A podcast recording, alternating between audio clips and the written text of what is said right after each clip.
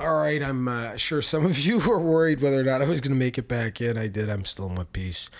Um, you know, I waved to the neighbor who had warned me that uh, I was going to get get fried out there like a crispy chicken leg. Uh, that uh, I was okay, and you know, I stuck my thumb up, and uh, he waved back at me and smiled with his wife, and uh, you know, uh, it, it, was nice to have people, good people, be concerned about me.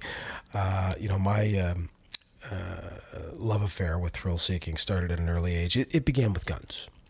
Uh, it's uh, again, you know, uh, another large part of why I became a police officer.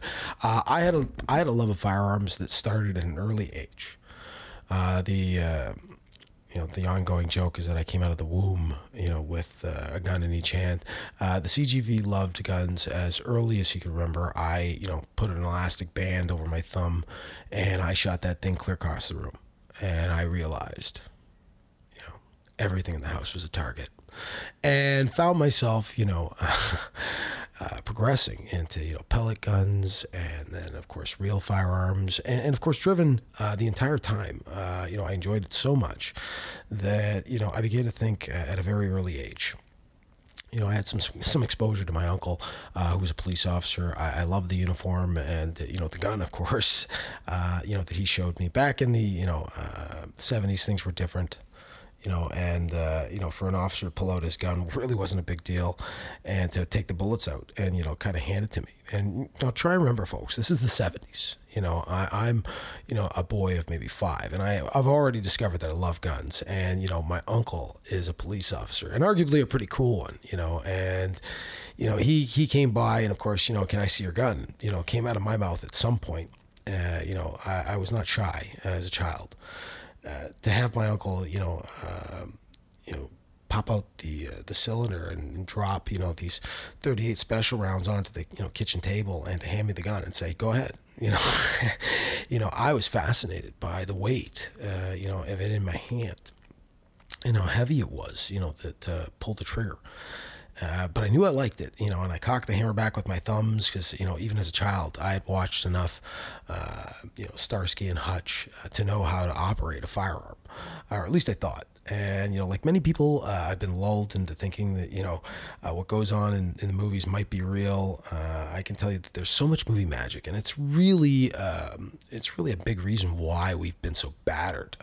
between the media demonizing us to sell papers and, you know, to um, you know, to make us out to be this horrible uh, group of people if we like such a thing. Uh, you know, mass hysteria at times. Uh, you know, ban it, ban it. I mean, like banning does nothing. Uh, I've said this a thousand times before. I really hope that people, you know, um, have listened to the previous podcast. But I, but I'll always say this: if you ban things, you know, and people are unwilling to part with the monetary value of it, you actually create a black market. I I would argue that you know, um, if this government takes the approach of bans, they're probably going to create the largest single black market in the history uh, of firearms by doing so. Which you know, uh, again, uh, with my policing background and experience and interest in the public safety, I would suggest is uh, horribly, despicably irresponsible uh, of this government to perhaps push that agenda. Uh, when it's staring them right in the face and they can see that you know there's absolutely no connection between the legal firearm community and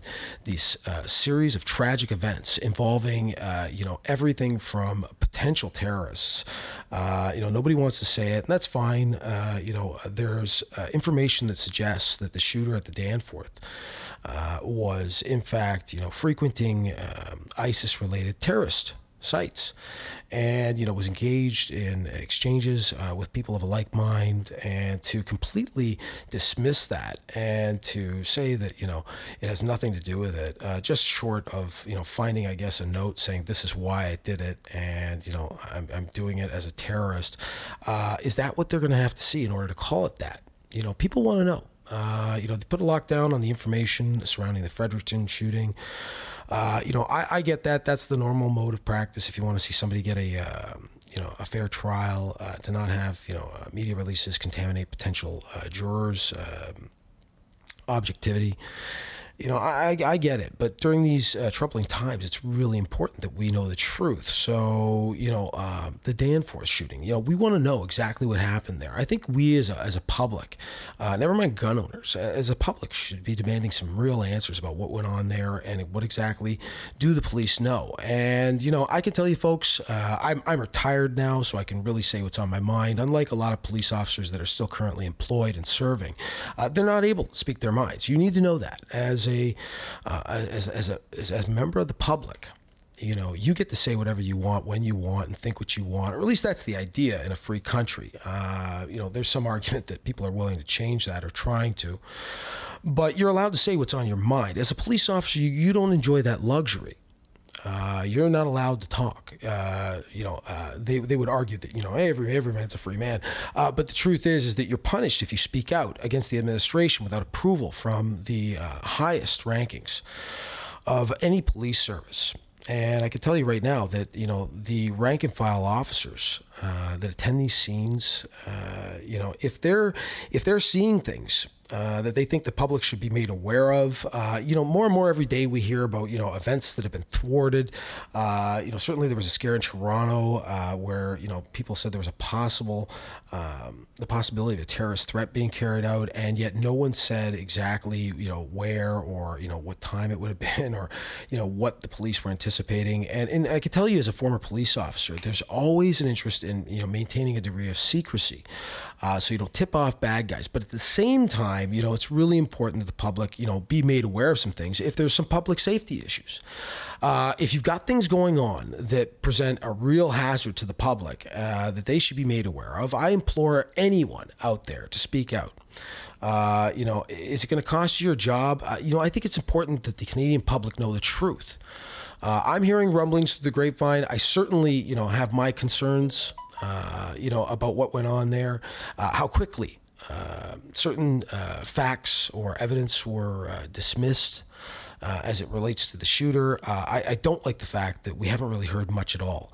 And it just seems like every time there's a mass shooting in this country, there's this, you know, sort of blanket of silence that befalls it uh, whenever there's some connection to uh, something that leaves you know the government with the feeling that you know oops this doesn't quite fit with our you know um, philosophies uh, but I, I, definitely think that we want to take a look at the Danforth shooting a little more closely. Uh, from a policing perspective, I, am you know I'm feeling some things about the whole thing that don't seem right. Uh, I definitely think that we should know the truth uh, as a Canadian public. I don't think that it's the kind of thing that we should just let slide. If there's more to this story, I think it's really important in the interest of public safety uh, that they be made aware of it. Uh, and if it's ever proven that there's anything that's been covered up, uh, that person should be taken to task. I don't think that anything uh, should stop people from pursuing that if that's the case. Uh, quite honestly, I think that if anything, uh, if anything comes out of you know the next election, and you know, I understand that Doug Ford, God bless him, you know, has ordered uh, you know investigations into Hydro One. I love the idea of the next government coming in and hanging the old one out completely to dry by proving that they were all crooked bastards. Uh, you know, I, I honestly, I, you know, without any evidence, uh, I certainly can't suggest that that it is true.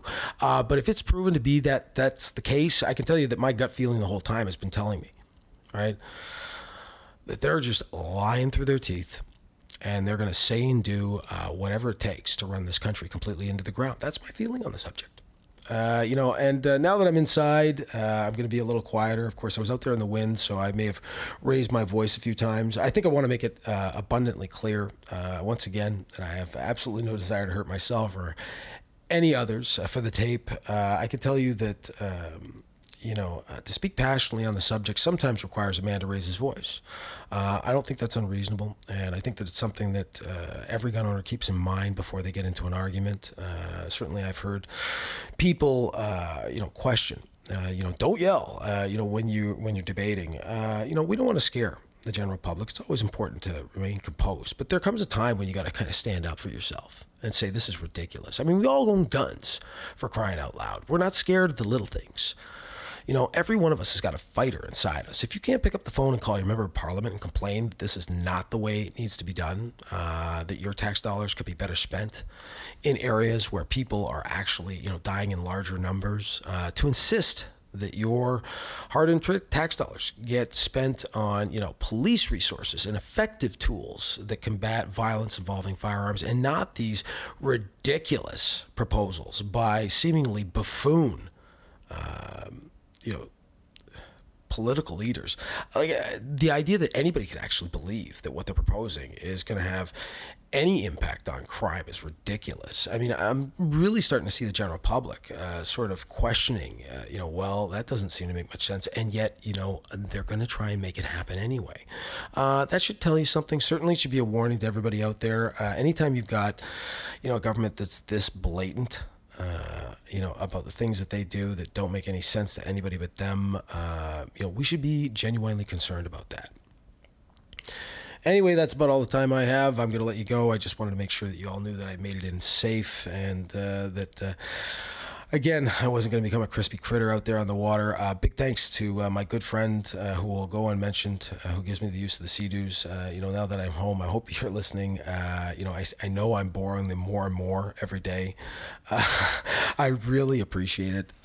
you know, it's hot, and quite honestly, I've needed the the downtime for the people out there that think that you can live, eat, and breathe firearms 24 hours a day, seven days a week, 365 days a year.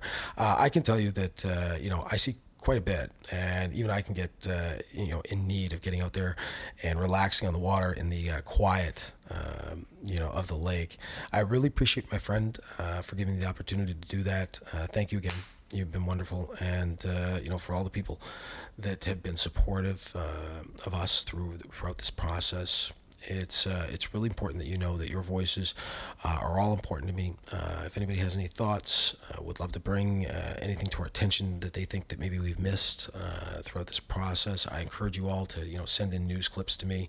I love the idea of you know getting that information out there right away to everybody. I don't care about being first. it really doesn't bother me that much. I'm not that ego driven, contrary to popular belief. Anyway, I hope you've all enjoyed this. Don't forget to like and subscribe to our YouTube channel. And as always, Canada, don't forget to shoot straight and stay safe.